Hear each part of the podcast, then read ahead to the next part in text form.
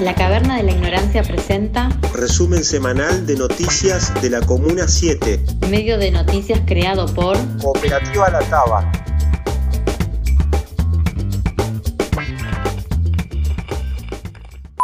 Ni un pibe menos.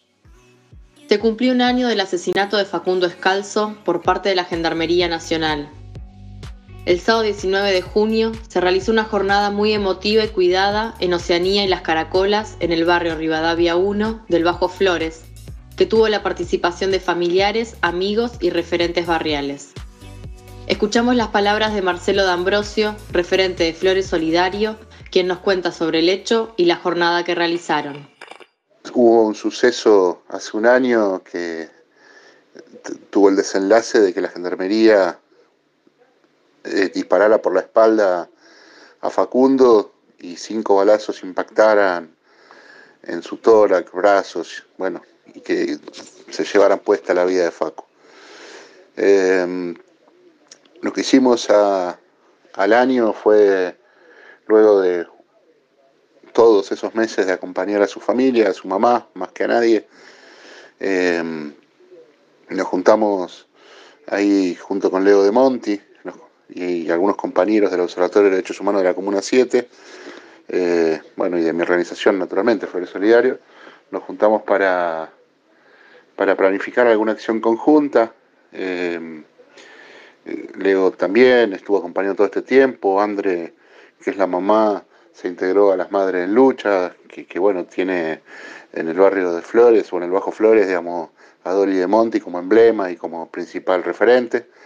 Eh, bueno, hicimos una actividad que era la actividad de presentes que suelen hacer los hijos y los trabajadores del espacio de memoria de la EXESMA, que se va componiendo de manera colectiva, en este caso fue la cara de Facundo, bueno, se, se preparó un banner, se hicieron unos barbijos, se, hizo como una merienda y estuvimos charlando, recordándolo con todas las organizaciones del campo popular que, conformamos el trabajo conjunto que venimos haciendo en el Bajo Flores. Eh, bueno, por supuesto la familia de Facu fue ahí en la puerta de lo de Facundo.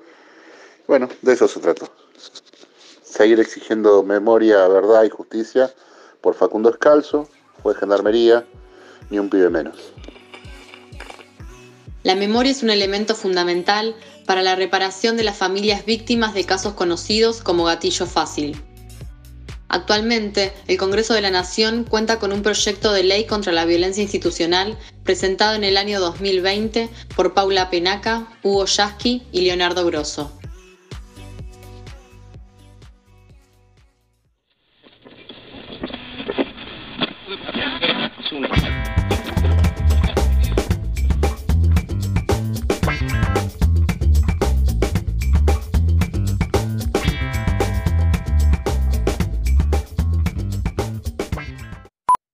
Respaldan un reclamo vecinal por los proyectos de Torres.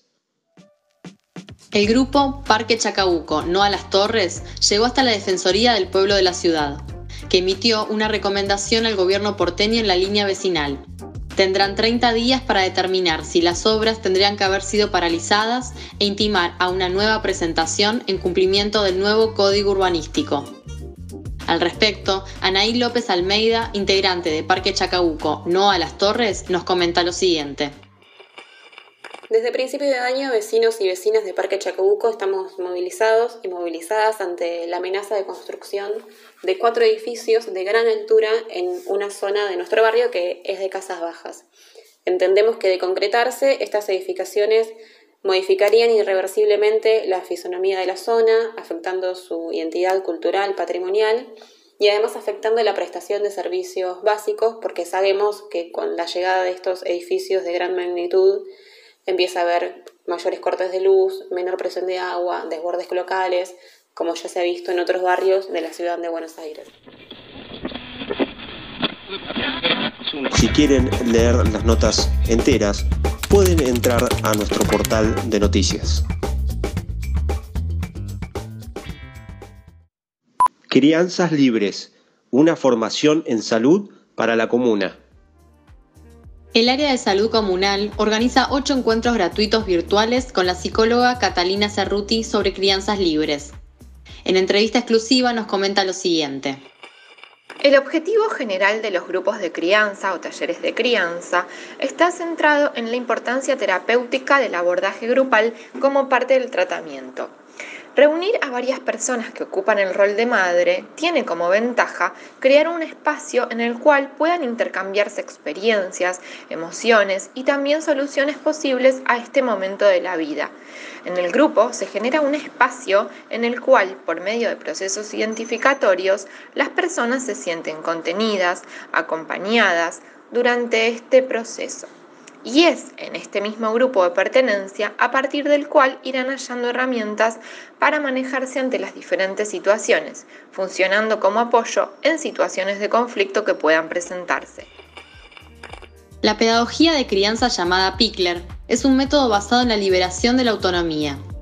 La crianza consciente y respetuosa es una inversión a largo plazo que prioriza los tres primeros años de vida de niñas, niños y niñas.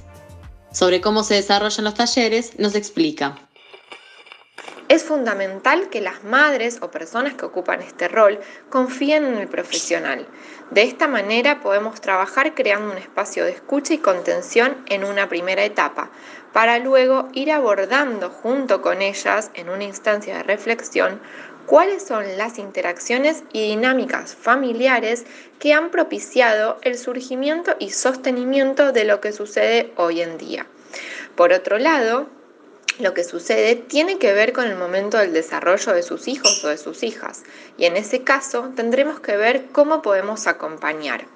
También es importante, y un tema a abordar en una primera entrevista, que las mamás puedan reflexionar acerca de situaciones puntuales que hayan afectado emocionalmente a sus hijos o a sus hijas. Por ejemplo, consumo problemático de sustancias, duelos, engaños, secretos familiares, para que puedan comprender empáticamente lo que está sucediendo.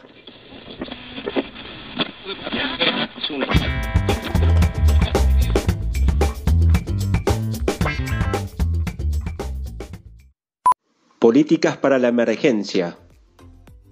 Más de 40 organizaciones políticas y sociales realizaron una conferencia de prensa en la puerta de la sede del gobierno porteño para presentar el nuevo frente político por una ciudad justa y solidaria.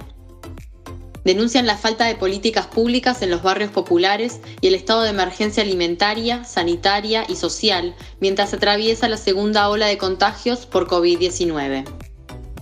Sus propuestas son refuerzo de la asistencia alimentaria a comedores comunitarios y familias aisladas, universalizar la canasta alimentaria escolar, crear un ingreso familiar de emergencia, medidas para el sector de la economía popular, reconocimiento económico para trabajadores de comedores y merenderos, acceso a una atención sanitaria adecuada para personas con COVID-19 y servicios para las víctimas fatales ocasionadas por esta pandemia.